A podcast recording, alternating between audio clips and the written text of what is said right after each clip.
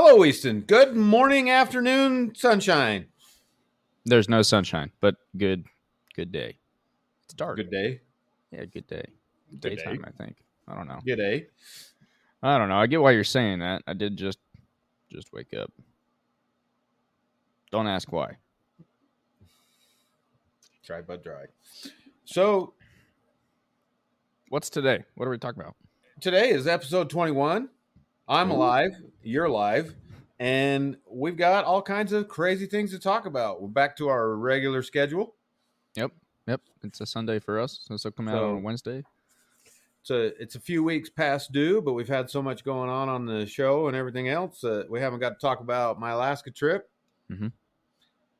We had a Moto America race today, multiple Moto America races, and we also got back to some MotoGP action. Yeah, it was a good MotoGP weekend. Quick plug for the Alaska trip. If you haven't seen our video, that's out. So wherever, I don't.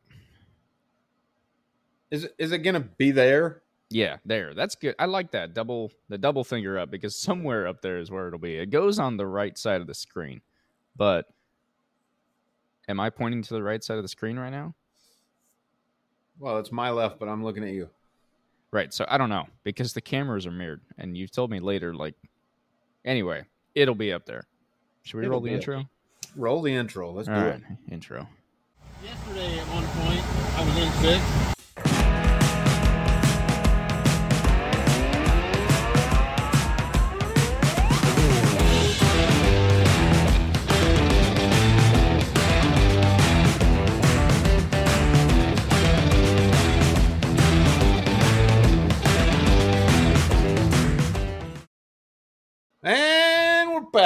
We're back, and we're still alive.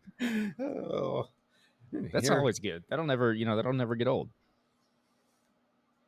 You know what gets old? You. Just because what's his nuts ain't here, that's what I'm calling him. Look, nut. What's his nut? Yeah, I mean that makes sense.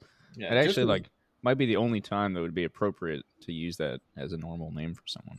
Right. So just because what's his nuts here don't mean he can make fun of me for being old. Well, my feelings are razor thin right now. For what? I've been hammering on bikes for 2 days straight. Hammering. Well, there was hammers involved a couple times. Ugh. You know, it's every time you turn around, there's that one more thing. Oh, yeah. Forgot that. Oh, the only time that I put a hammer on a bike is when I need to get the axle rod through, and it just won't go. So you just pull out the ball pin and you just smash it through. Are you freaking kidding right now? No, I don't do that. Well, I don't know. I mean, I'll give it a good tap, right? With a rubber mallet. Yeah, you pull out the rubber mallet, give it a little tap as it's going through, and you're wiggling the wheel. Yes. Yes. No. You sharpen the end of it, so it goes. You ever seen the video of the dude that's trying to put a camshaft in, and so he get a 5-gallon bucket of oil, right? He dumps the camshaft in the bucket and then drops it into the engine, and of course it doesn't really go in, and then he pulls out a sledgehammer and just starts beating on it. By the end of it, the entire engine's cracked into pieces, and anyway, yeah. Great video. Look it up. I remember that video. I do remember that. It's a good time. I've seen that one before. Well, do you want to talk about that first, or? Yeah. I mean, right. We're running out of time as we... So last week we had three options. We were already moving on option 2, right? Yeah, we've decided to do all three. So all of them. They weren't options. They were just what's going to happen. Yeah, three options simultaneously. Whatever one works is the one we're going with. Mm-hmm. So anybody out there listening knows a good BMW engine builder. My ears are open. You Comments. Know, put his number. Comment. Put that in the link. Somebody that wants to build a vintage BMW engine. See, that's why I'm going to continue to give you crap. Is because as I get older, they're calling 2010 motorcycles vintage. What? You go race in a vintage whatever. What is the actual class name again? Vintage GTO, actually. Yeah, vintage GTO. You go racing that with a motorcycle that's I will say, shout out to BMW. Credit to them. they build a beautiful bike with a timeless body style, I would say. Like none of the S1000s. In fact, I would actually say the new one will probably look old before the old one does, honestly. I would argue that. So when you use the word timeless, mm-hmm. there's a lot of... I'm going to go off motorcycle subject here for just a second. Okay. Oh, warning. So... Motorcycle podcast may not remain motorcycle for the next approximately 5 minutes. So please stay tuned. There's certain designs that always look good, right? Yeah. I would throw out a 67 Chevy pickup. That is a timeless design. People liked them when they came out. They're still sought after. People love that body style. Mm-hmm. Not everybody has to like them, but most people do. No, they do. They do have to. So that is a timeless design. Sticking with GM so that I'm not picking on any other brands. Mm-hmm. If you take a 78 Trans Am, maybe a Smokey and the Bandit car. Mm-hmm. When that thing was new, it had a giant bird on the hood. It had mud flaps. It had all kinds of stuff. And for the day, it was amazing. Everybody loved it. But then, a couple years went by and people didn't want to be caught dead driving that car. It's made a comeback recent because it's got so old. It's people are nostalgic about it again, and they're worth a lot of money and everything else. But that is not, in my book, a timeless design. Yeah, it's better than the 90s. Yes. So back to the BMW, back to motorcycles. And I would argue, being a guy that loves the BMW, right? Uh-huh. I would argue that those first gens, have you ever really looked at like the taillight? Okay, that part, yeah. Yeah, they're like jagged. It's like a Klingon war sword from Star Trek sticking out of the back of that thing. Yeah, that was actually like my least favorite part of the entire bike. I've always liked sharp edges, and the rest of the bike all looks great. Besides, like the nose does this, like it comes down and then it like juts out right at the end. Yep, that's kind of weird, but I got over that. But at the back, when they had the jagged star-shaped taillight, I'm like, why don't you just make it a triangle? Like your race fairings look way better. I guess it has been a minute since I've really looked close at a street bike, which I guess you have more recently. So yes, I just took one of those Klingon war swords off of one.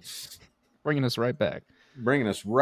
So option one, again, I am looking for somebody to build this engine. We'll see where that goes. But the race bike's been completely tore down.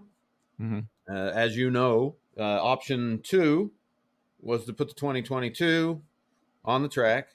Mm-hmm. That plan has been put into motion. Parts are ordered. They are not here yet. It is. Do we have anything yet? We have the kickstand eliminator. It's cool. Yeah. No more kickstand. Some parts should start showing up. By the time you listen to this podcast, I should have some carbon fiber bits. I have a Pro Bolt kit so that I can do all the safety wiring, but the Alpha fairings and bracket kit have not shipped yet, so I have no idea where those are going to be or if they're going to come. We'll keep you in the loop on that one. So that plan is... I had a question about that. Is the Alpha fairings, those come painted? No. Okay. Black primer, though? They're going to be black primer. Okay. Is my understanding. We'll see what shows up, but they should be black. We'll put them on. We'll get through the weekend, and then we'll figure out what we're doing over the winter. Sweet. Or we'll just crash them off and they'll just look like everybody else is out there. It's what happens. Option three, mm-hmm. I went and picked up a 2010 first gen BMW complete ish. What do you mean ish? So, as things become vintage, it's like buying an old three-wheeler, man. Somebody's going to have had their hands on it at some point in history. And whether they put it back together right or not is anybody's guess. I don't want to bag on said bike for some reasons you're aware of, but quite a few things under the hood that left, some desire. Ah, yes. Untold stories, if you will. Untold stories. So we don't have the stories to tell you. So yes. Oh, that's all right. There's some history. It's been through some things. Yeah. I mean, everything will be like that. I would say the biggest thing with that is just, to the audience, I'm sure you guys all already know, but if you're buying a race bike, even if it, the guy's like, yeah, I just raced it last weekend, do your own checks. It's worth it. You don't want to have a wheel or a lever or Did you send me that video with the dude whose brake pads fell out on the straight? No. This guy's like flying down the straight, and his GoPro, like, I almost bought a GoPro right after that video. Or maybe, no, it was probably a 360 cam because he was able to look down at the ground. But I was like, wow, those things are sweet. Because he's like flying down the straight, video's like kind of blurry, and then it just stops and looks down, and there's this brake pad, like very obviously a brake pad, just on the ground. And then like another however many yards or whatever, a couple seconds later, stops, looks down, there's the other brake pad. Then he gets to the end of the straight, and he's just right off the end of the straight because he pulled his brakes and there was nothing there. So, well, apparently it happens because when we did that track walk at USBA, mm-hmm. one of the guys I was walking around with, there was something on the track. We'd been running all day, right? Yeah. Walked over, and there was brake pad off of a car. Yeah. Hmm. Yeah. But it was, you know, it was big. It was fresh. It was new. Like, it hadn't been used a lot, but it was just laying on the track, just off the racing line. And so somebody had had brakes fall out of their car, and we'd been racing all day with that on the track somewhere. Huh. Yeah. Cause I guess, I mean, the cars weren't running that day, so it couldn't have been from. No, they were not. But so it was amazing to me. Because I didn't notice that, like when we went and walked around the ridge, I didn't really notice it that much. This is probably just because I wasn't looking for it, or because they have grass or whatever else. But yeah, UMC is like, there's a lot of stuff out there in the weeds. Like the amount of hoses, bolts, springs, brake pads. Do you remember when we were at USBA? I can't remember if that was on the race, but the last time you were up, mm-hmm. I think it was on that track day. There was a front fender sitting next to the track. Yeah, yeah. That was the track day before, right? Mm-hmm. That was Rainey's fender. Okay. All right. I was talking to her, and she says, yeah, I lost a fender out here last time. They wouldn't let me go out and get it. And I explained the corner, and she was like, yeah, that was my fender. I said, well, you should have told me. I would have swung out there and grabbed it because I drove around it for like 10 laps. Oh, yeah. She never did go get it. Yeah. Back to the BMW. Okay. Yeah. Sorry. Just to finish that, so we have the donor bike, I'm calling it. The donor bike is safety wired, coolant's flushed, oil's changed, new exhaust put on it. All the fairings from the race bike have been moved over. New exhaust? Or? The exhaust off the other bike. Okay. The exhaust that was on it had some interesting things done to it. Kids trying to make bikes loud. Let's just put it that way. Plus, it had all the emissions still on. It had the catalytic converter, of course, but those have the, I don't even know what you call it. Same thing as on your Suzuki. What do you call that? Valve U bypass. Oh, yep, that one. Mm-hmm. Yeah. Well, when you remember, it has one of those on it, so I had to get rid of that. And it additionally has like two of them. It has one up front, right at the header tubes. Servo. Well, I mean, a servo is just a type of motor, so, but that's what they're called. Yeah. Exhaust valve, honestly, is all it's really called. Yeah. Well, it's got two of those. It's got one on the back of the cat at the top, and then mm-hmm. it's got one right at the beginning of the headers. So I had to eliminate those things off because they're never going back on. You know what would be cool is if, tell me if the Germans over there making these BMWs were like, let's put these valves in here and then a pipe. And then when you take it to like raw mode or whatever you want to call it, slick mode. Yeah, slick mode. That's the one. It just opens them and bypasses the cat and just like. I like it. But speaking of slick mode, so then BMWs have a slick chip. Mm-hmm. You ever heard that whole story? I might have, but I don't know if anyone else has. So on the first gen BMWs, for insurance reasons, for BMW to sell them was my understanding. Mm-hmm. You have rain, sport, and race. Are the three modes that bike came with, but they additionally made a slick mode that is no ABS, no traction control, full power. You know, it's just let's just make this thing analog. Yeah. Raw. Yeah. So what you did is, it was like common knowledge in the day. You bought the bike. The BMW dealer couldn't tell you about it. It's like the secret menu at McDonald's. Yeah. So if you went back to your BMW dealer with your new BMW, you said, give me the slick chip, and they would give it to you for free. And so there's was it in McDonald's? It was like supersized, right? You get a meal, man, there's like a mystery menu at McDonald's. People talk about it all the time. Google it. It's not in my encyclopedias for the record, but if you go to McDonald's, you can order like a a Whopper Killer or something. They have funny names for them, and the people at McDonald's are supposed to know what that is. Like, there's no way they know. Yeah, because they just started yesterday, and they these days McDonald's. Yeah. Anyway, we don't need to get into that, but there's no way. Da da da da da. Is that right? I think so. Yeah. Yes. I mean, I don't know. I don't watch TV, so. You get this little chip. There's a place in the wiring harness that it just plugs in. So it is physically a chip. It's physically it looks like a USB. Yeah. Okay. But it plugs in, and then you have slick mode. I think that BMW wasn't insurance related at all. I think they just wanted to be cool. Oh, maybe. Right? It's like you go out and you buy a Bugatti Veyron, right? If you want to take that thing to the top speed, you have to get this like special key, and you insert it down in like the door frame almost. And then the whole freaking car like lowers 4 inches. The wing goes all the way up and extends out. And it's like a new dash or something. Like the thing literally transforms itself into like, yeah, now you have your car. You paid $1.4 million before and you had a car that looks cool. Now you actually get the full quad turbo W16, whatever craziness, burn through tires in 20 minutes thing. Tires in 20 minutes, but a tank of gas in 10. So did you know that? Flat out in one of those? Yeah. Anyway. Yes, so, I watched Top Gear. Yeah. So the slick chip though, to finish that thought, what was cool about it is it's not really that cool because technically I always leave mine on race mode. Mm-hmm. I just always have. I don't even know if I've tried slick mode. Right. Screwing around on the street, but at the track, it's just race works. That's what I'm doing. But I went, hey, I got this new bike, and I cycle through there, and there's no slick mode. So I walk over to the old bike, unplug the chip, plug it in. I didn't know if you'd have to, because I never bought a brand new one back in the day, right? Right.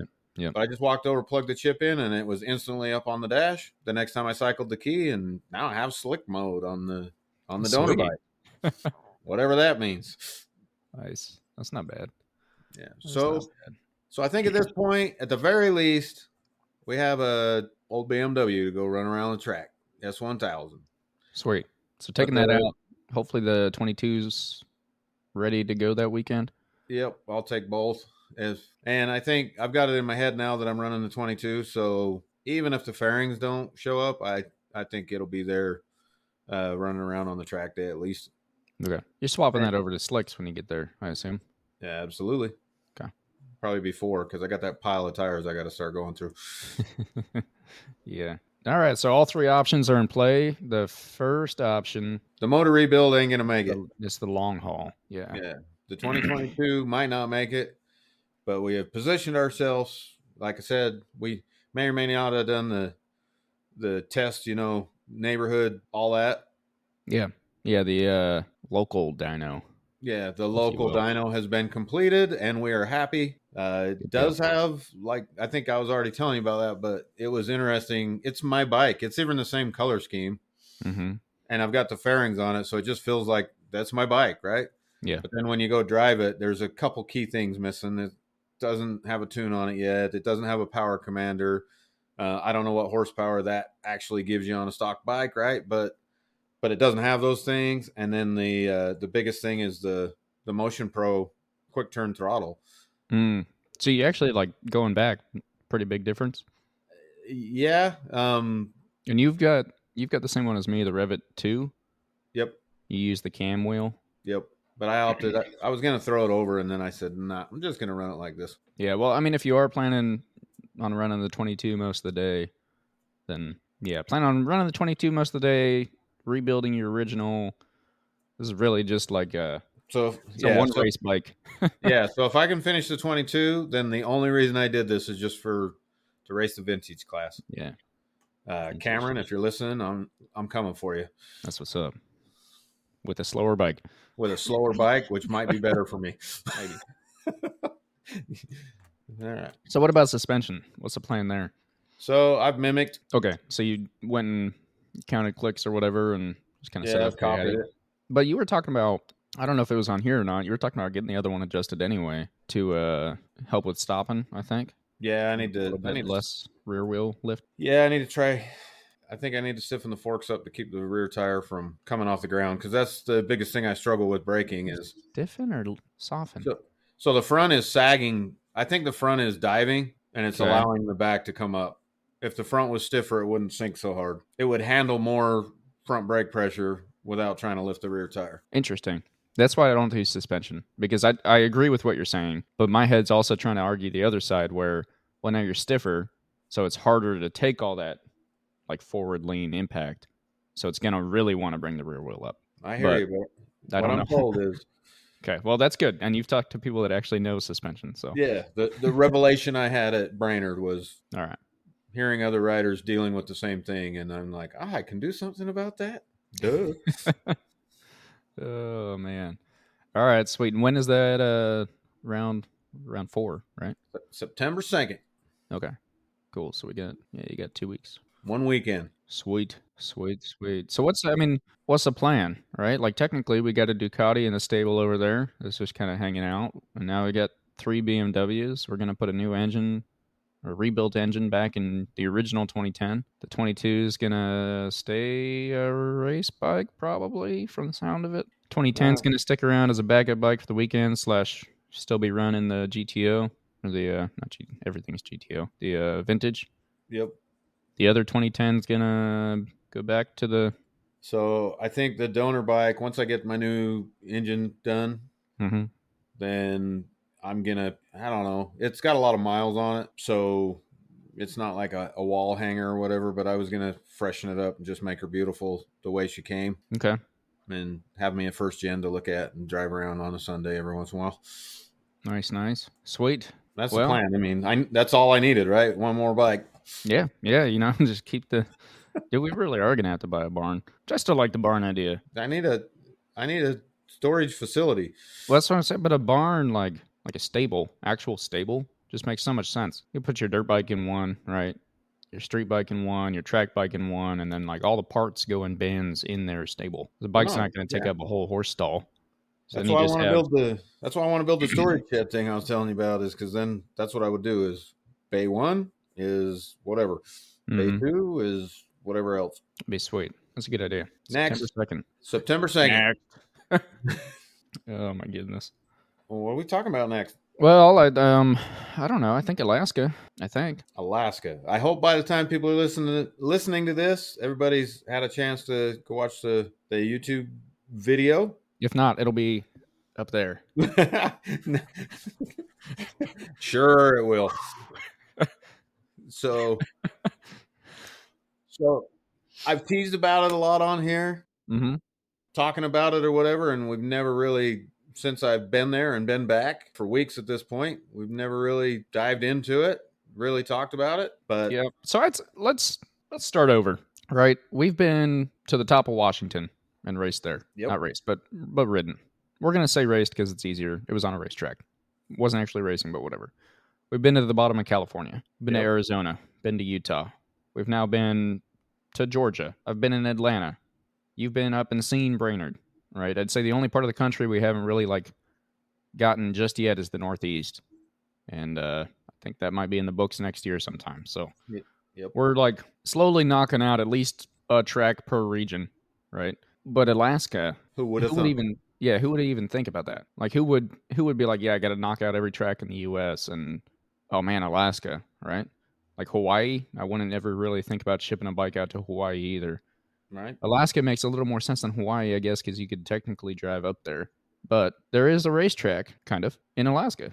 And you had the opportunity to go check it out, see what it's all about. So yeah, went and checked that out. So what it is an old airfield that was used in World War II. My understanding is it was used as the last fueling stop for bombers that were headed mm-hmm. over to Russia during World War II. It's a big triangle pattern, like 3 runways, basically. It is currently owned by the BLM, the ground and the airfield, and it's used for when there's forest fires in the area. It's used as a location to land planes, helicopters, things like that are fighting fires. Okay. So it is still an active airport, which is something I didn't understand before I got there, mm-hmm. but it is still somewhat active. I got to talk to a lot of people there, and they all had stories of, when the BLM showing up or officials saying, hey, we've got a fire over here and there's this plane landing, you need to get off.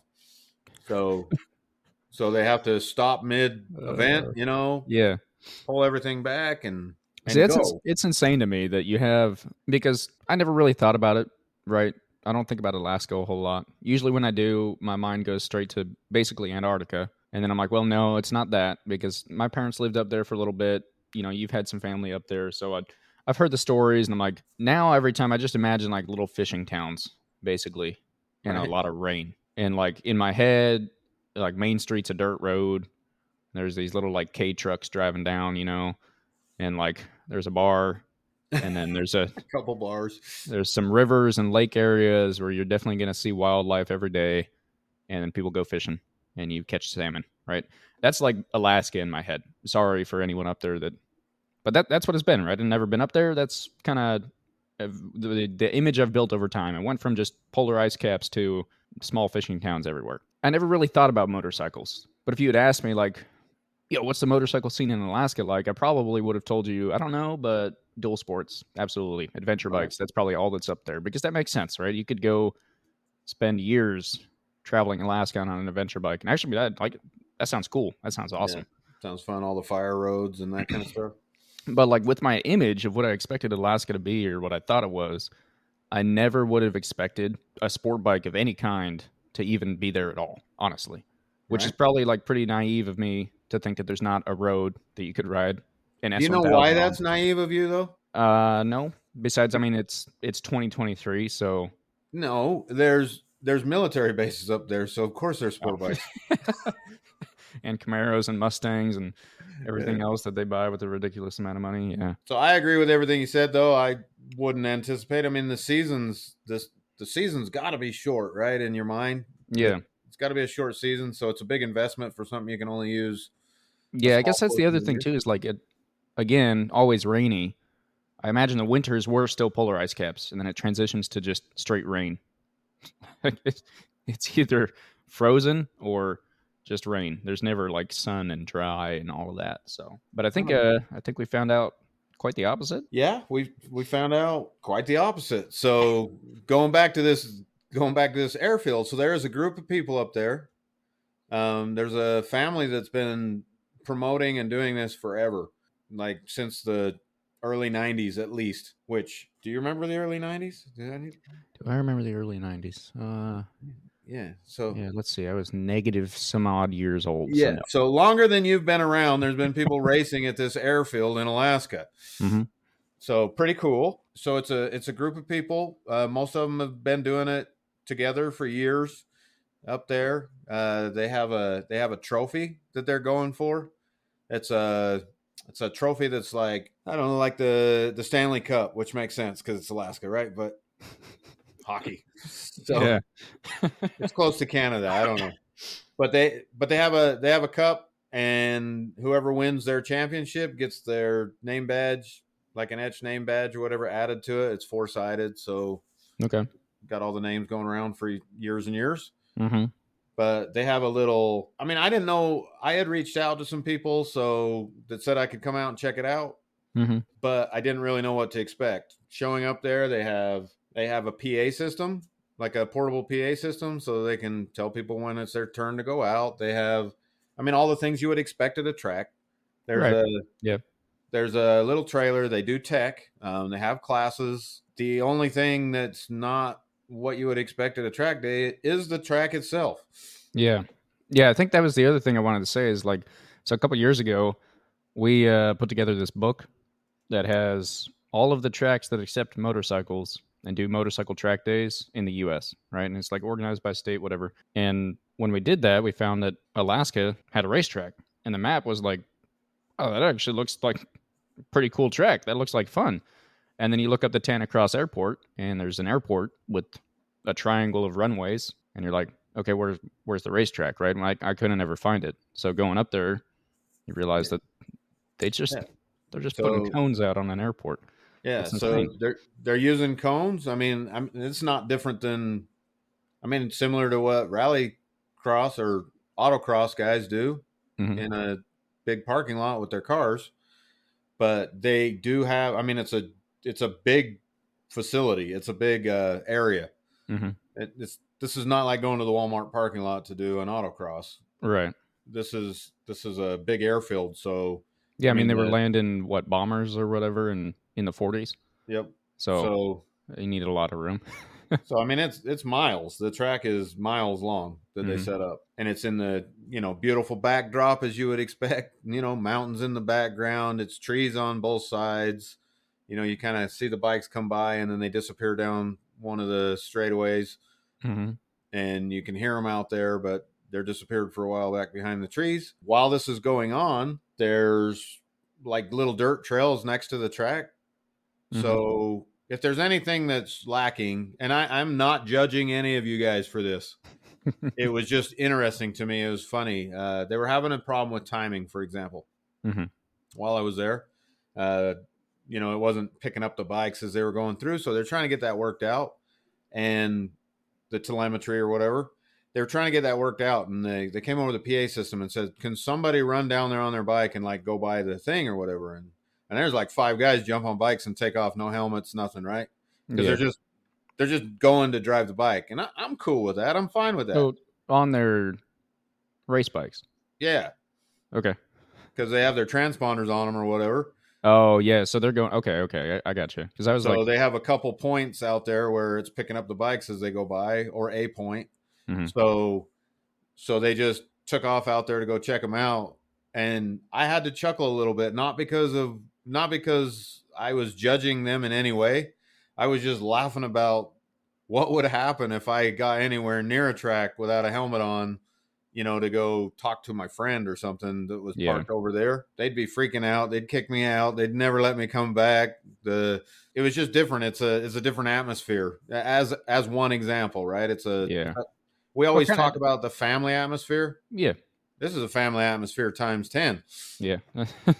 It's like a family reunion just showed up and they're all literally about to say that. I mean, it sounds, when you have one track, one group of people, it's been the same actual family running it for so long that, makes sense. You guys all go hang out there. You all know each other. You all learn to trust each other. So I don't have an issue with that. It's kind of cool. Kind of wish you could get that down here, which you do to a degree, but not from the sound of it anyway, not near like that. Right. And especially with us, I'd say we show up to so many different racetracks, different groups. And so like most of the time we show up, we don't know anyone. And there's always the same people, but different. So, so I hung out there for a few hours. And so if one of you from Alaska wants to comment, chime in and correct me if I'm wrong on this, because I might not be 100% on how this works, but they call it a race. It is a race. They have, a schedule for the season, and they're fighting for a championship and all those things. But I will point out that they're not racing each other so that's the wrong way to put that. It's a timed event. Okay. So they're sending the bikes out and they're racing each other's times. Mm-hmm. They're not sending 20 bikes out, gridding them up, launching them and having them all race for position. Mm-hmm. Everything's based off. You're racing the timesheets. Do you know why that is? I wouldn't want to be side by side with too many people out there. Well, yeah, that's kind of what I figured. I was just curious if that is the reason. I guess you guys can let us know from up there that are listening, maybe. Well, that was what like really amazed me. And I hate cones on the racetrack. You know that. You have a history with cones on a racetrack. Yeah, we've got some. We have a past, me and the cones, but it drives me nuts. And the reason is that like, you stupid cones, you can't tell me what to do. Well, but for me, it's that focus point, right? And it's like doubled because anytime you go, they're like, don't hit the cones. Don't hit the cones. Don't blow the cones, but also don't freaking hit the cones because then we have to red flag, shut the whole thing down. Someone has to go out there just to stand up a 1 foot cone and then get everyone back out, right? It wastes so much time. And I agree, it does waste a lot of time. But then I get hyper focused on this cone. My turn's going this way, but the cone is right there. And that's all I'm looking at because I'm like, don't freaking hit it. And then, well, you hit it. So It is insane to me that you can have a racetrack and you can know where to go and continue to progress almost purely made out of cones, right? Because I was watching some of the footage and I'm watching them like, left around this one, right around this one, left around this one. And I'm like, okay, so after a few laps, you would get used to it and you would know kind of which side of which cone you need to go. But I'm like, how can you really get faster when you still have to, like, every time you're out there, you're I don't know the word for it, but you're like refiguring it out, right? If you're trying to get faster, you got to refigure out how to go around the cone. And it'd be so easy to too much speed and then just blow it or go around the wrong side, or, you know, I tried something new this time and I'm completely way off. And maybe I'm just speaking crazy and it's the same as being on a regular racetrack, but I feel like it's got to be different because you still have asphalt available on either side, kind of, until you don't. So I was there for 2-3 hours, so don't claim to be any kind of expert on what they're doing there, but I did witness people blowing the cones on multiple occasions. And so I asked Caitlin out there, and I believe she said it's a penalty. It's like a 2-second add-on or something if you miss one of the cones. So they have a system set up. Okay, that makes sense. To monitor that. Yeah, it just, that was like the biggest thing I think is I was like, I would love to go ride that and see what it's all about and see what they do. There's no way I could keep up with what they're doing up there because, I mean, the old asphalt, all the weeds in the track, the cones, like that's all of that is stuff that would just throw me off. That's your Achilles heel right there. Yeah. I have to have perfect pavement. You know, I can ride a bike great if everything's set up absolutely perfect. So can everybody else. Weird, crazy. So some of those videos, again, I recommend, if you haven't and you're listening to this, go back and watch that YouTube video because some of them. So there's a guy up there they call the Duck Doc. Duck Doc, Ducati. Yeah, he's the guy that works on a lot of their suspensions up there. Okay. And one of the videos at the end of that YouTube video shows him going through there, and pretty good clip. He's doing a pretty good clip, going fast. Yeah, and I got you. But the bike's like moving, and you can see the bumps, and you know you can see the more aggressive riding really moving around. And there's weeds on the track. I mean it's the original asphalt from the 40s. Yeah, that's insane. That is. So insane. They're still riding that. Yeah, if you pay attention and watch those bikes, you can see, and some of those are like from the pilot's view or the rider's view. Just watch that track. Just focus in on that track. And I never got a chance to throw a leg over a bike and go do a lap. Although I had multiple people there offer. Was on a bit of a time crunch, but some great people there is really the point. I mean, if you want to check this out, you want to see what we're talking about, go watch that YouTube video.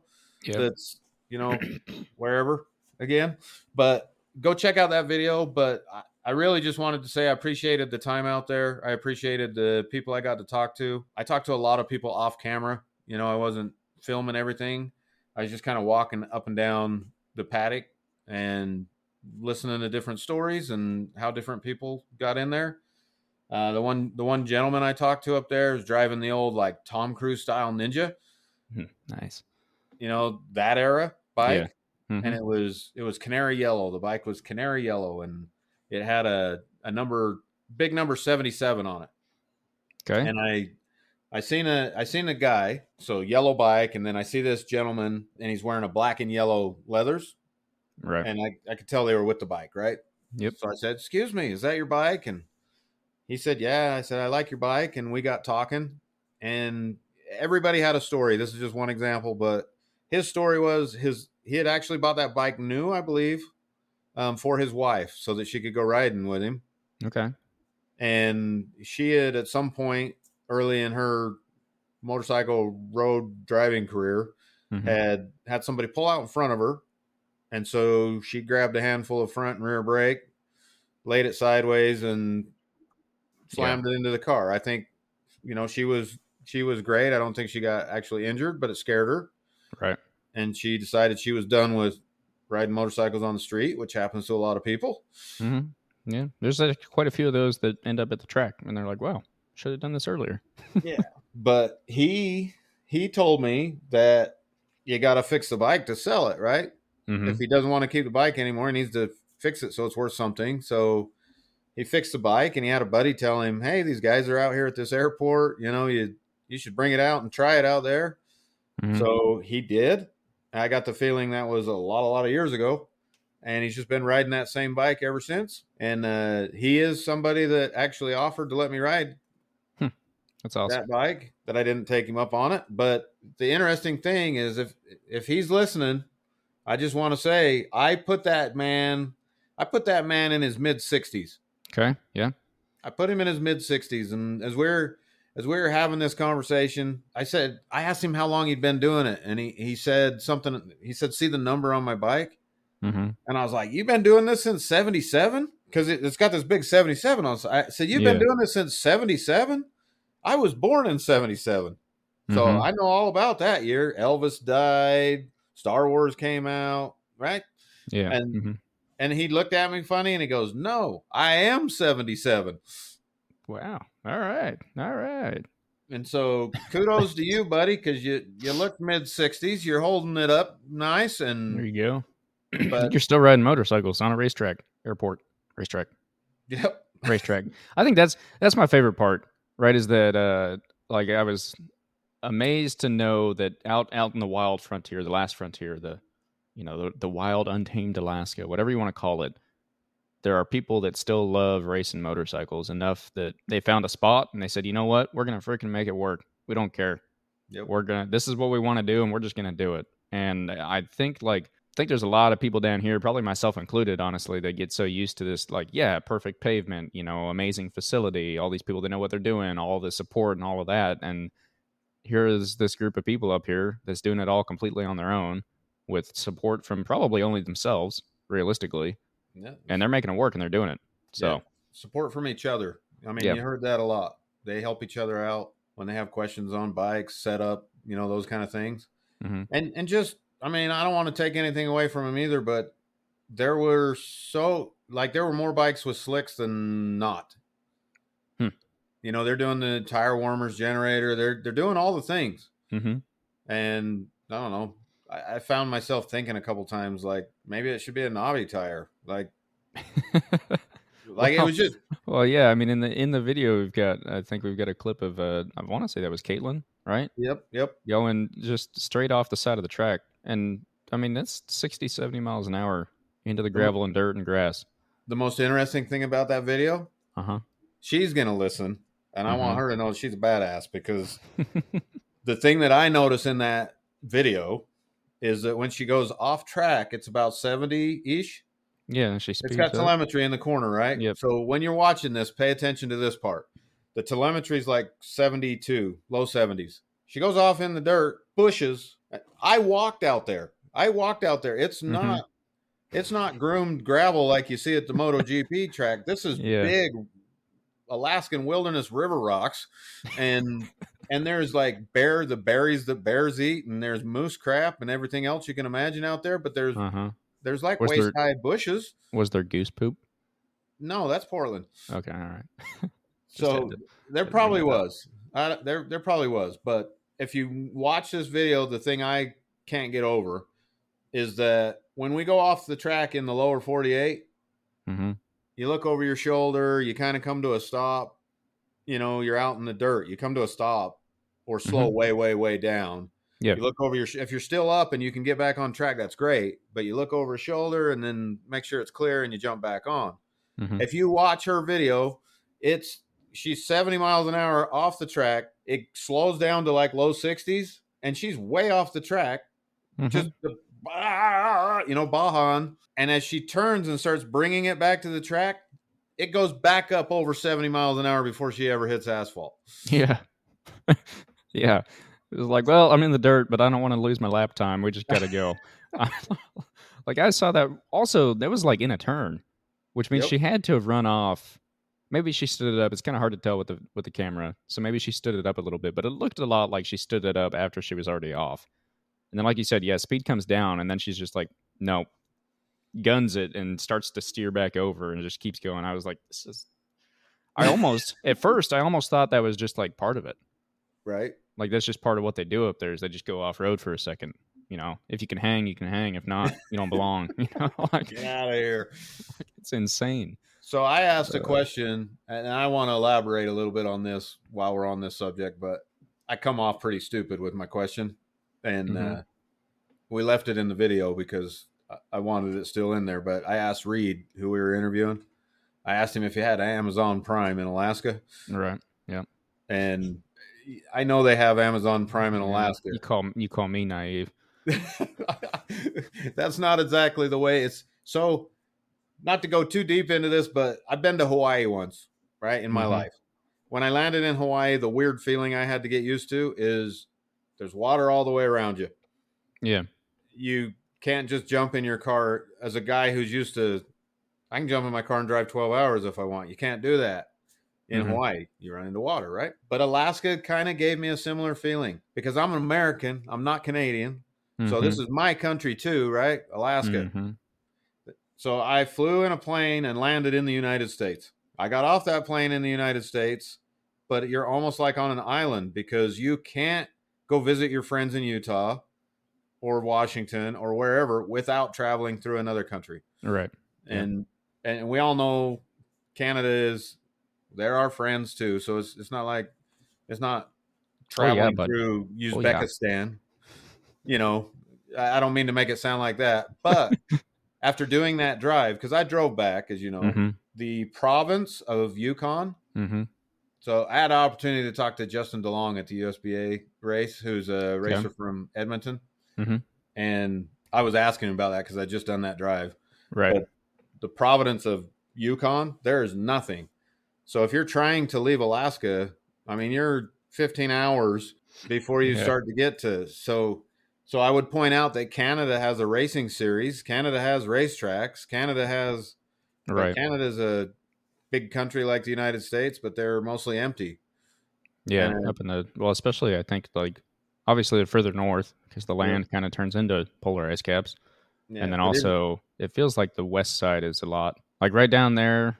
That's where Vancouver is.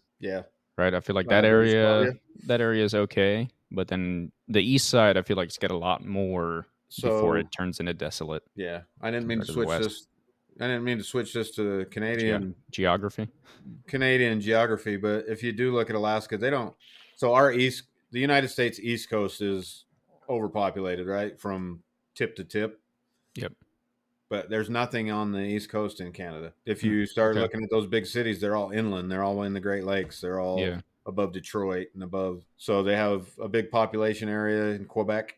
That's all above the UP. So I got to correct that because I think, so we got called out and I'll go ahead and say it. The Upper Peninsula is actually just the Upper Peninsula of Michigan, just the only state with a peninsula. So you have the Lower Peninsula and the Upper Peninsula. That's great. Love you guys from Michigan. You guys are doing amazing things. To me, the UP will always be Minnesota to Maine, right? Like it's just going to be that. But I understand now. I got it. Scientifically, yes. However, I think technically Alaska is a peninsula because it's surrounded by water on all but one side. And therefore, Alaska is the actual upper peninsula of the United States, it by itself. So you guys that are from the UP actual, no, sorry, you ain't got it anymore. Anyway, just had to put that out there. Who are you trying to piss off today? Everyone, always.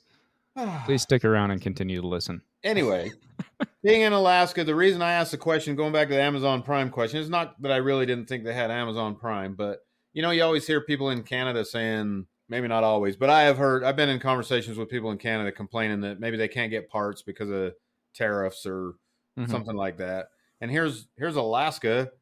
It's part of the United States, but don't touch the United States. So they have all the same things the lower 48 has, right? But at the end of the day, I got to assume that Dunlop probably doesn't want to send a tire all the way up there without a surcharge or something. Yeah. And so that's what I was kind of more I get it. Because, I mean, I had the same question. I'm like, well, where do you even buy a bike from? Because in my head, like, I'm sure there's power sports dealers up there. You can buy your razors, four-wheelers, dirt bikes, whatever. But, like, in my head, again, there was never a need for a sport bike, which I understand that again, very naive about what's actually in Alaska, but like, I was just like, well, I mean, even it's like in Cache Valley, right? Cache Valley, Utah, Northern Utah. There's not really a sport bike dealer up there because everyone up there wants to go buy dirt bikes and four wheelers and razors and snowmobiles, and they do the off-road thing, which is fine. And I just kind of always imagined that that's all Alaska is. There's definitely a lot of razors, side-by-sides up there. Yeah. Which makes sense. But yeah, how'd like the question makes sense. I think Amazon Prime is kind of a But I get it, right? Like, well, how is it? Like, if you order something from Sport Bike Track Gear, like, can you do that? Does it take way longer? Is there somewhere you can go to take your bike to get a dyno tuned? You know, is there a guy that, like, it sounds like they've got the Duck Doc or whatever that helps them out with suspension, and that's awesome. But, like, is that just because he's there and had to learn it, or, like, you know, those are the questions. So yeah, well, you know, to add to that point, in Utah, mm-hmm. even in overpopulated, you know, Wasatch Front, mm-hmm. we had a sport bike dyno tune race shop that's no longer with us, and yeah. this is why I'm asking the audience for a recommendation on the BMW motor, don't because know where to go. Yeah, I mean, California's full of them. I can send it, you know, any number of places across the country, but I'm partially trying to figure out what I have around here so that I can start a new relationship with a new company potentially. And, you know, yeah, I mean, you need that, right? Because a worst case scenario, you're running the bike again next year, or you're running the new bike this weekend and something happens, right? You want a guy that is close, that you know, that you've been to before, that maybe it takes a week, but you yep. can take it to them and it'll take a week, instead of I'm going to ship this off to California. Who knows when I'm going to get it back? I don't know who's working on it. I don't get to talk to him and shake hands. You need that relationship, right? And that guy yep. can also point you in. He's like, well, yeah, actually, I've got a buddy over here that does suspension or whatever, right? So, right. Yep. That was Alaska. It's not by... I don't know how to sit here and recommend, like, hey, if you're ever in Alaska, go up there, because it's like 8 miles from the closest town. Mm-hmm. The town is a gas station and a little visitor center. Nice. At a intersection with Sweet. A four-way stop intersection, right? Is it dirt road? Well, that's arguable. That Alaskan highway, it's arguable whether that's paved or not. You hear the older than me people like, when I used to go up there, it was a dirt road, and I'm like, a dirt road would have been easier, because it, you know, you talk about your cracks on your road that bother you. Mm-hmm. Yeah. Well, the Alaska highway, at least right now, is asphalt, dirt, giant holes. They got spray paint and signs saying bump. And so you'll see this thing says bump, and so you'll brace yourself, and that one's not bad. Mm-hmm. And then shortly after that, you'll fall into a giant hole, and it throws you clear off the road, and that one wasn't marked. So I think there's some trickery going on with the signs up there, I think. Gotcha. But it's not the greatest road. You'll have kidney damage. All right. Well, I think the moral is that if you ever thought that motorcycle racing, road racing wasn't everywhere, it turns out it is. Even in a place that it doesn't make sense, you know, the people that ride the motorcycles adapt and overcome, and we keep it going wherever it is. So shout out to our guys up in Alaska. If you ever meet one, or you ever up there or whatever, or if you're just looking for entertainment, research, whatever, check it out. So yeah, and thank you for letting me snoop around. Special thanks to Caitlin. I'd also like to just say that if any of you up there in Alaska are ever in my neck of the woods, the invitation stands. Come down. I'll let you. I know it's hard to get a bike here from Alaska, so I'm sure there's something in the stable we can work out. You know, one of them. Yeah, just come on up. I did talk to a couple different people up there that maybe had some plans to, you know, travel and go visit some tracks. Cool. Some of them had plans to move actually to the lower 48. Gotcha. At some point. So anyway, that was Alaska. Go check out the YouTube video. Sweet. Yeah. Well, we have to cover MotoGP. Well, what do you want? Let's go. I'm mad. Right. I'm mad. You're as mad. Hell. I'm also mad. What are you mad about? Well, let's start here. Okay. Jorge Martin. Ah, nice. That's where I wanted to start. That freaking guy. Well, no, see, I'm going to go against you on this. I'm going to go against the announcers. I'm going to go against the penalty. I'm going to go against everything, because this is what I saw with my old eyes. And I watched the replay 1,000 times, and I race motorcycles. Mm-hmm. I drive motorcycles, and this is just one man's opinion. Okay. Top Gun caused that 100%. 90% of that was him. Who the hell is starting from the front row and falls back to the bottom quarter of the field in both races, for the record? Yeah, okay. But if you watch that replay, for those that don't know, Jorge Martin tried going up the inside of Maverick. Mm-hmm. Tried going up the inside. He had Fabio Quartararo also. Not just Maverick, everybody. Yeah, there was a whole pile of bikes right there. There's a whole pile of bikes for sure. Yeah. And he shot the bike up underneath. Mm-hmm. Fabio bounced off of him. Top Gun bounced off of him. Caused the skittle effect. Mm-hmm. And took out Bezzecchi. Took out Zarco, I think. It took out... There were a lot of other bikes involved, like Fabio, Bastianini. You know, some of those didn't actually go down. Some of those continued.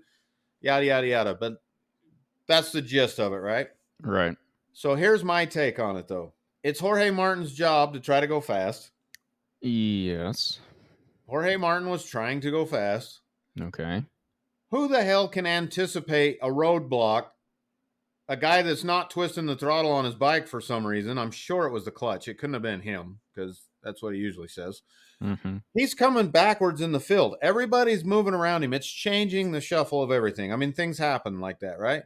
Sure. But it's changing that shuffle of everything. If Maverick would have been going at speed, if he was a rider in that position that was moving forward instead of had that thing in reverse, it wouldn't have been balling everything up, and he probably would have been fine doing what he did in that corner. But Maverick, in my opinion, was backing everything up. And I've seen it from so many different angles. So I'll have to go back and rewatch it and look for that angle. But here's what made me upset. Jorge Martin qualified in 12th position. Mm-hmm. Terrible. Mm-hmm. Right? He's second in the championship. And I think he was going into the weekend. Yeah. Right? Qualified in 12th position. And that is terrible. And then the first corner of the freaking race... The sprint. This was in the sprint, by the way, on Saturday. He's booking it up into a corner where there isn't room for him. And again, this is from my angle, so if I need to go back and rewatch, whatever. But there's no room, and he's just trying to get around everyone. Like, it's something I would do in a video game, right? Because I know that nothing matters, and I can just dive up the inside, wreck whoever's on the outside. I mean, then I don't even have to worry about him racing anymore, and I can keep going. And that takes me from 12th to 6th in one corner, and then I only have to chase down 5 guys, right? My biggest issue with it is that from the view of everyone, honestly, and myself included, is a very unsafe maneuver. Very uncalled for. Like, you qualified bad. Do the work. Put in the work and go win the race if you want to. But you don't need to ride extremely unsafely and dive it in where it doesn't belong. So did you feel like Fabio ran into him or he ran into Fabio? I feel like it was a mix. So I'll give it that, right? They were both coming in. Fabio came in, but I feel like when he came in, there's a rule when you're passing in a corner about that to prevent that. And there's a point where you're no longer allowed to make that inside pass because it's unsafe. And that is the rule that he broke. So Fabio ran into the back half of his bike. Mm-hmm. That tells me that he was ahead of Fabio at the time of contact. Hear me out. At the time of contact. Mm-hmm. But did Fabio hit him because Jorge Martin was braking harder than Fabio? Or was Fabio going faster than him? I don't know, because the way that I looked at it also was that he came in and then had to take his corner wider than he thought he was going to have to because he had too much speed coming in too quick. Right? Like every view that I looked at, and I'll go back and rewatch it and try and figure out whatever we can rehash that next week. But every view I looked at, looked like he came in way too late, tried to pass way too many people, couldn't stick it and scoot it out a little bit, while someone else is, yes, coming in, but that's the normal path of travel, took the complete opposite, knocked everyone out behind him, then looked back, threw his hand up like, why the hell did you guys do that? And then moved on with life. And it only really, really made me upset. Now I'm going to do it. I'm going to bring him up. But this is the guy who said we need to kick Mark Marquez out of MotoGP because he's unsafe and doesn't belong out there and whatever else, right? And Jorge Martin, there's no excuse for that move. There's no, well, my brakes weren't working. There's no whatever. It purely looked like I qualified bad and I need to get up there quick because I'm going to lose my championship if I don't. Right. That's why I believe it was mostly his fault, because he's the one. I mean, he came in second, qualified bad that weekend, and was doing everything he could to get the points back that he wanted. So I think the point the opinion that I have, though, I'm not so much arguing that he didn't try pulling a Mark Marquez, and because that's pretty much exactly what Mark did at the beginning of the year when he got in all the trouble. Yeah. Barreled into a corner like that, right? I'd argue that too, but yeah. So I'm not even trying to say like everything he did was perfect, but what I am trying to say, if Dillhole Maverick was driving normal, that probably would have been fine. That would have went off and people would have like shuffled a little sideways or whatever, got out of the way. Everything would have been fine. But you had a bike parked in the corner that he wasn't anticipating. Maverick like I said, I'll have to go watch that again because I didn't catch that part. I wasn't really watching Maverick that much. So watch him because he's the one that balls everything up. Right. But the other issue that I had is that it happened again later in the race. So... And that wasn't Maverick. Right. So that was Marini. Yeah. So as I watched the race, the sprint, I was yelling about, because I had opinions. I still have opinions. Yeah. I was yelling also. I was yelling and I'm not a Jorge Martin fan anyway. So I'm not trying to get him off. It's, you know, I root against him, honestly. And later in the race, when he hit Luca, that's the one I wanted the penalty for. That's the one I thought was cheap.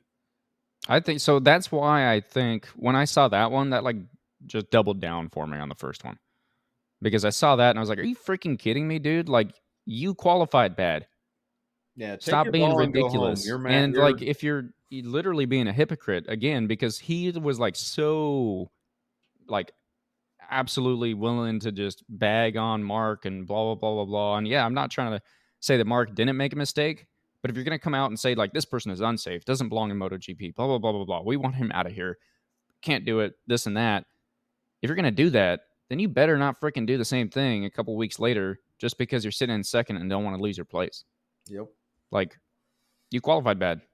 That sucks. You got to put in the work and oh my goodness. Yeah. I agree. So we have to talk about this, but what is wrong with Jack?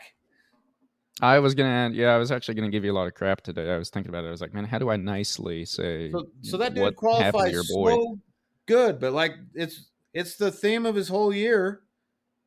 I mean, at the beginning of the year, it was good finish, crash, good finish, crash. But yes, standard. Yeah. No offense, Jack, but standard. But standard Jack, since even before the break, even before the summer break, you can always count on him to qualify good. Yep. And usually better than Brad. Yeah. Well that wasn't the case this week. This week was kind of crazy because he was in Q1. I was like, whoa, that'll be a good Q1. And sure enough, it was, you know, it came out and yeah, it was fun to watch. Yeah. So Q1 was actually, I always get so upset with, Q1 and Q2, not so upset, but like reasonably, because you go to Q1 and some of those dudes put down lap times that are like nuts.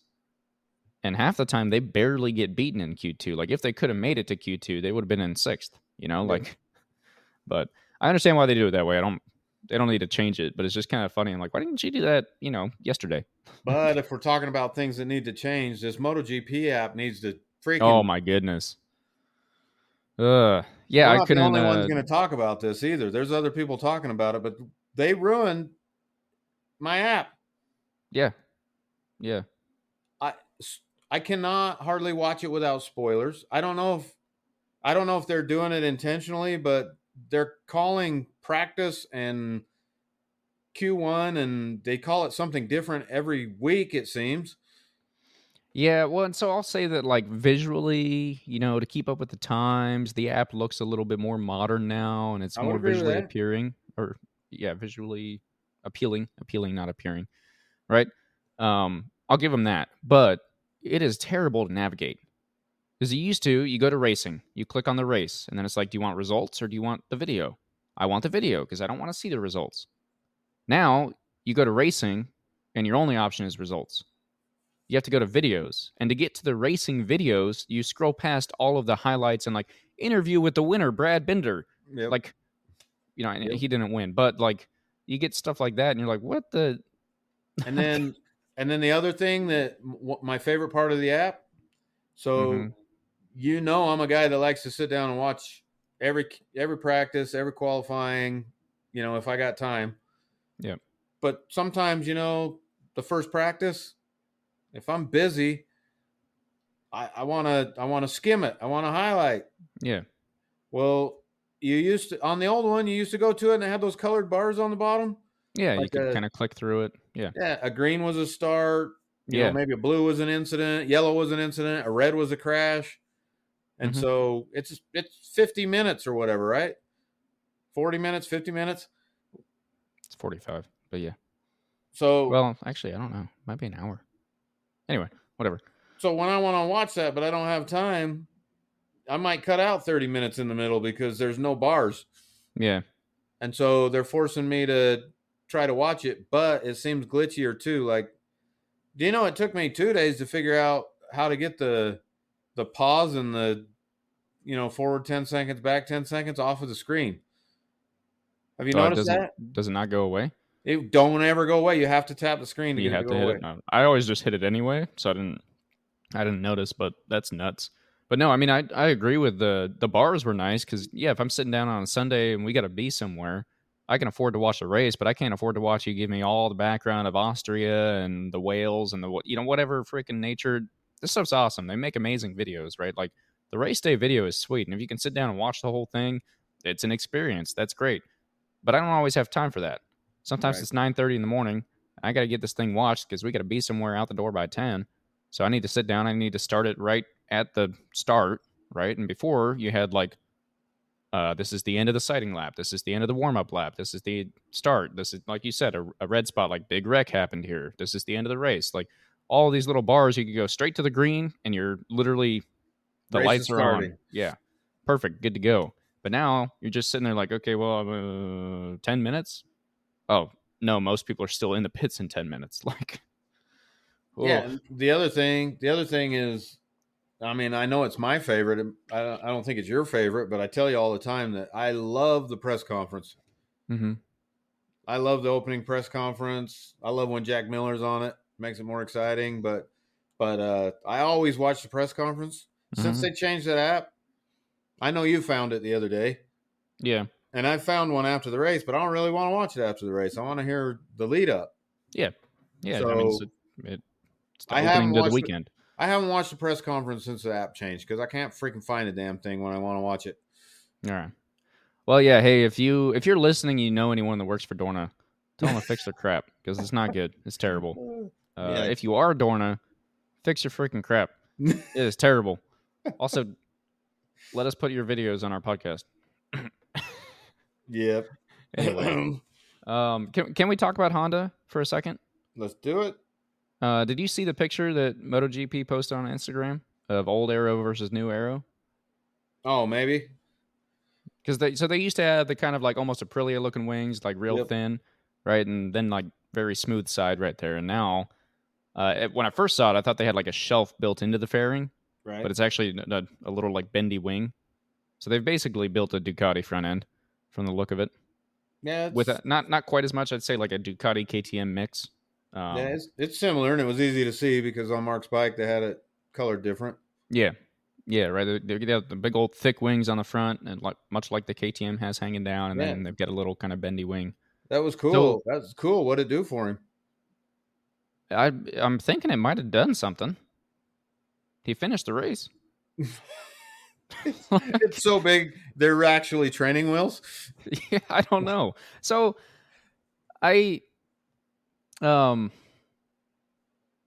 Mir still crashed out, right?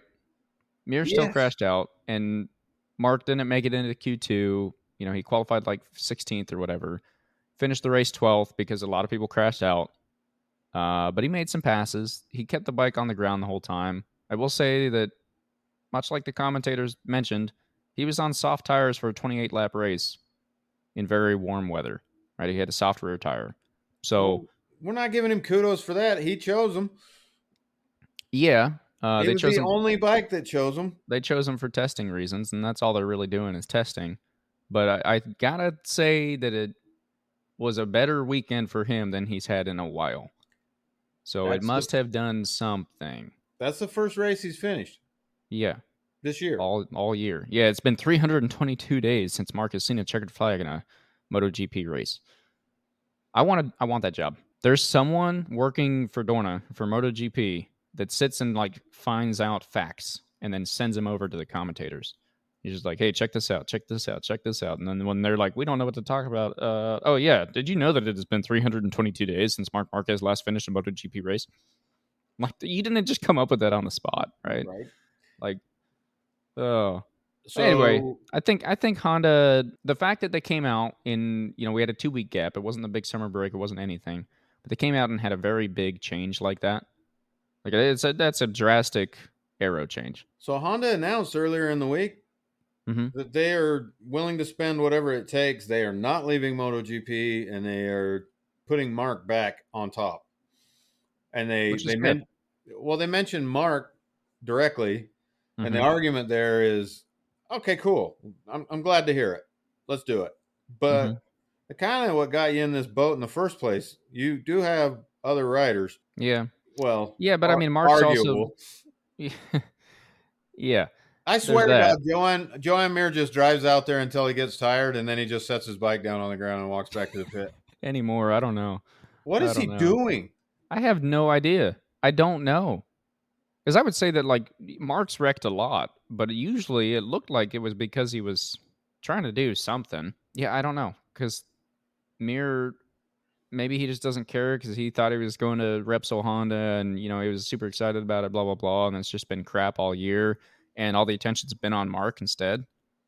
But, I mean, I have no idea. So, Alex is gone, as we knew. Mm-hmm. And it's not a surprise, but Johann Zarco is going to the LCR bike. Most likely. Was it? It was announced official today. Okay. Yeah, that's right. Yeah. But the interesting thing about that is Zarco said earlier in the week, I mean, you knew he was leaving Ducati because he started making some negative comments, and earlier in the week, he said, it seems to me that Honda is way more interested in getting me than Ducati is in keeping me. And then the rumor mill says that they probably want him as a test rider. Yeah, the rumor mill is LCR said they're going to pay him twice what he's making now. So he might have been, that's enough money for me to go drive a crap bike around. Or Zarco might, you know, maybe he's got one more gamble left because Honda and their resources, who knows what they do this offseason. Yeah. And if they're really publicly coming out saying how committed they are, they might bring the best bike on the grid next year. Yeah. I mean, I don't think so, but it could happen. I don't think so either, but I would love for Mark to win another championship. I would love for that to be on a Honda, right? I'm a Mark fan. I think he deserves it. I think he's that good. I think it can happen.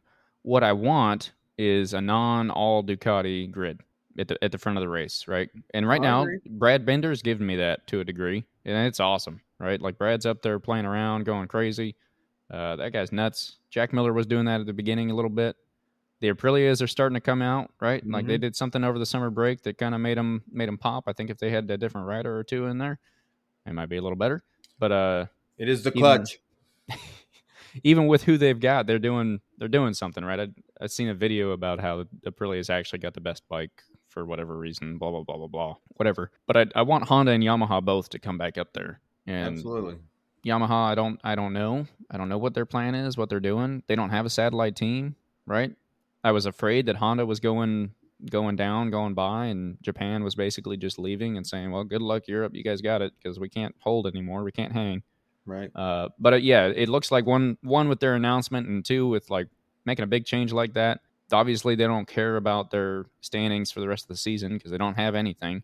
So they can just sit there and test for the entire rest of the season, try out everything and come up with whatever they want. And I'm hoping that they come out next year and we have a colorful front row or two or three, if that makes sense. Yeah, I absolutely agree. It was kind of fun today. Like, I could care less, honestly, on one hand, but today it was fun for whatever reason. But Rossi being there. Yeah. It was just yesterday was funny. Saturday. Yeah. The sprint, because he lost both his bikes from Jorge. Yeah. From Jorge. But even today, man, he was so stoked when Bezzecchi, got up there into third place or whatever. They panned the camera over to him and he's cheering. Mm-hmm. And then he got passed again. And that was a good little battle for a bit there. Yeah. I will say I'm personally proud of Alex Marquez this year. Not actually, but I think... Did you hear the announcers try saying that it's going to... The Rossi-Marquez rivalry is getting reignited at a different level. Yeah. Like, I was thinking that, though. Because they tried passing each other on a racetrack? Whoa, crazy. Two racers in MotoGP on a racetrack are going to pass each other. It's insane. No, I mean, that was nice, though, right? Because Bezzecchi, like... Again, to throw back on Bagnaia being a robot, I don't see him make moves like that. But here comes Bezzecchi flying down the straight, makes a pass, and then just can't stick for the end. Goes way wide. Alex passes him. Next time around, same thing. Straight pass. A little bit better that time, but Alex passes him. Yep. Right? And then it's just like this, like actual, the bike's being a little bit more raw, untamed, whatever you want to call. Guys kind of throwing it out there in a safe manner. But yeah, but he... Like you're saying, he seems to be, he's a more exciting rider from that aspect because you never know. Yeah. Like, he's going to try some stuff. Yeah. Yeah, he's not just I will go down and put the perfect lap, which the perfect lap might win the race, but if you have that, then what's the point in watching anymore? That's not what we want. You want the drama, right? NASCAR, you watch it for the wrecks. You don't watch it to see these guys make perfect passes and driving a perfect oval 250 times. You watch it because there's going to be drama. There's going to be some dudes that, they end up four wide in a track that should only be three and whatever else, right? It's the same thing here. I don't want to just sit and watch motorcycles ride perfectly and just have a bike, pass bike, and whatever. Anyway, also, I don't remember what corner it was, but the leg dangle is pretty insane, right? I don't know if you've ever attempted a leg dangle yourself. I have. It almost ripped me off the back of the bike, so I decided that wasn't for me. I like put my leg down one time just to see, and I was like, well, how do I get it back up on the bike? Like, crazy. This track, they're coming into, I want to say a right-hander, but they're like leaning left.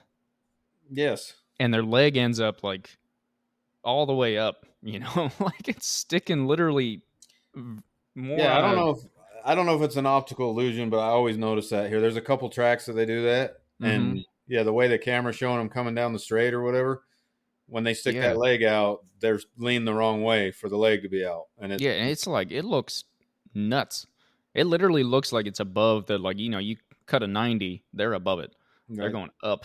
And I'm like, how do you even, I don't even know how you motorcycle like that. But I think the leg dangle should be outlawed everywhere but MotoGP, I decided. Good luck with that. Well, I do love when you're at a track day and some dude sticks his leg out to go through a corner. Well, I had somebody do that to me. Yeah. Did I tell you that? No, I don't think so. So there was a guy who was falling around that kept kind of kicking his leg out. Mm-hmm. I was chasing him down. I was gaining on him. And it was at the track day. It wasn't during a race. Mm-hmm. But we're going down that last straight before you exit.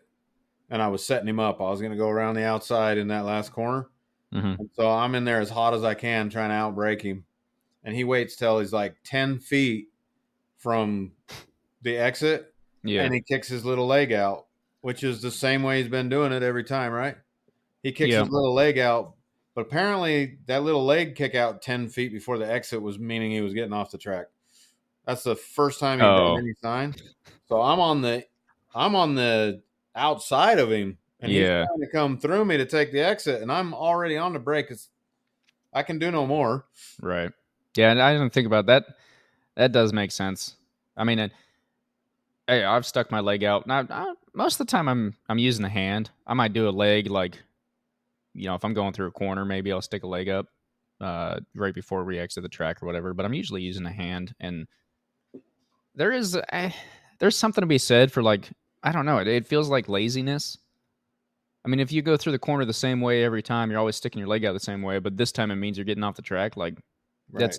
That doesn't meet the intent of let everyone know you're getting off the track. Well, plus, right? And especially if there wasn't anything like before then, because it should be the corner before that. Yeah, I mean, believe, right? And I was on this guy, so I was watching him. So he hadn't gave any sign of getting off the track until right at the last second. So how was I supposed to know he wasn't just Valentino? Yeah.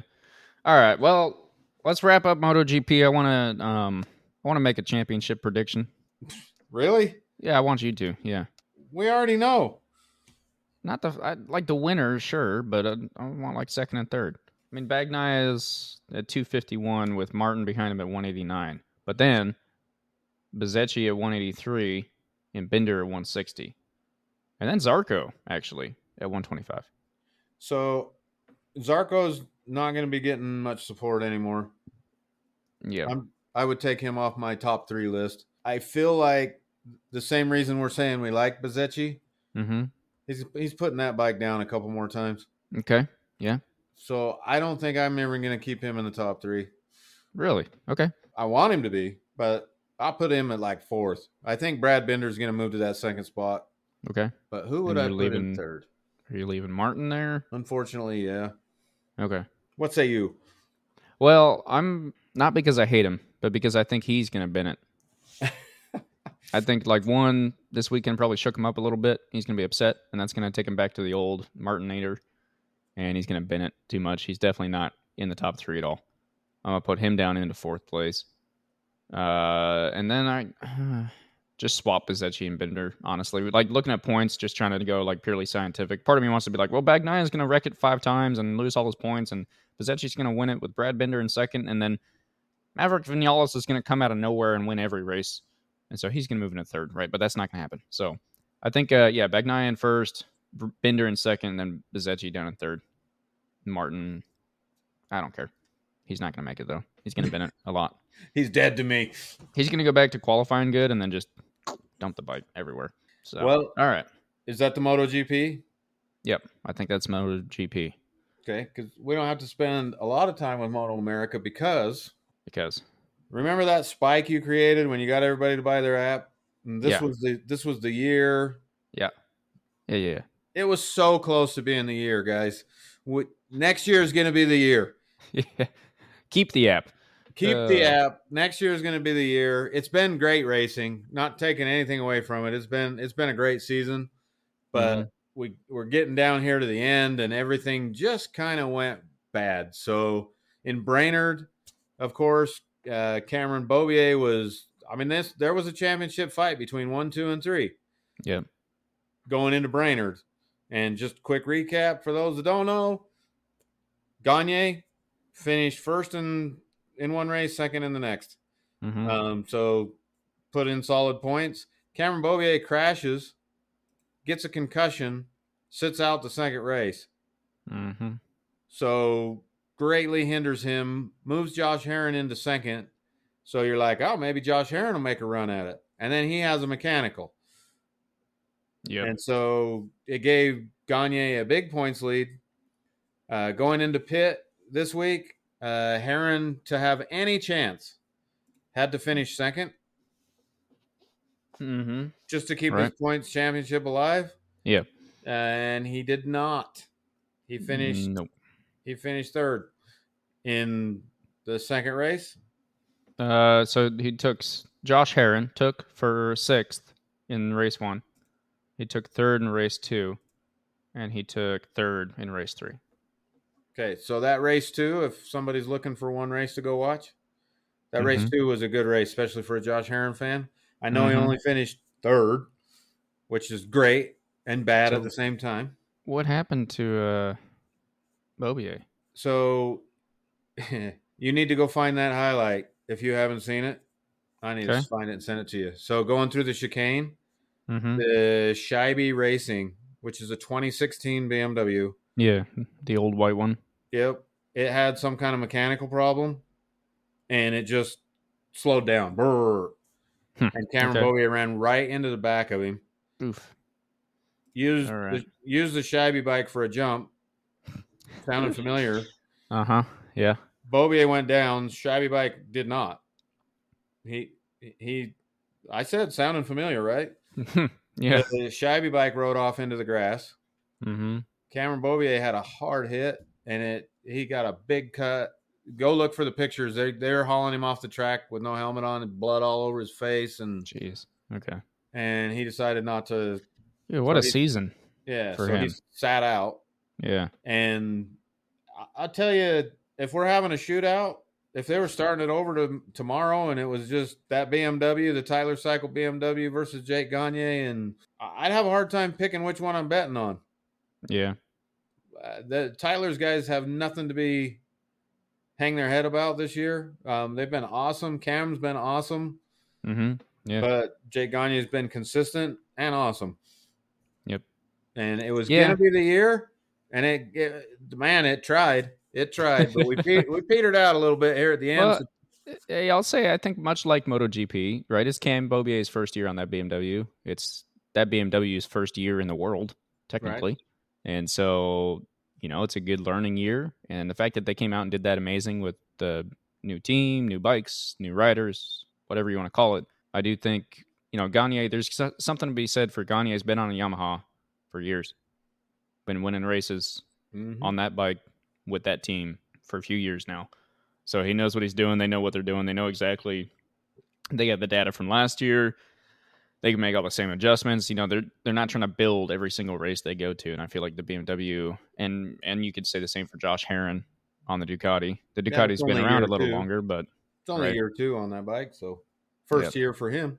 Yep. So a lot more work, and I'm hoping they all stick to what they're doing for next year. I think that's what's going to happen. We'll keep you updated on that. But next year should be good because now they've got all this data. Yep. Which apparently data is the name of the game. So it still was a good race. So Moto America's come down to, we got Coda coming up. Mm-hmm. Again, just a quick shout out. I think.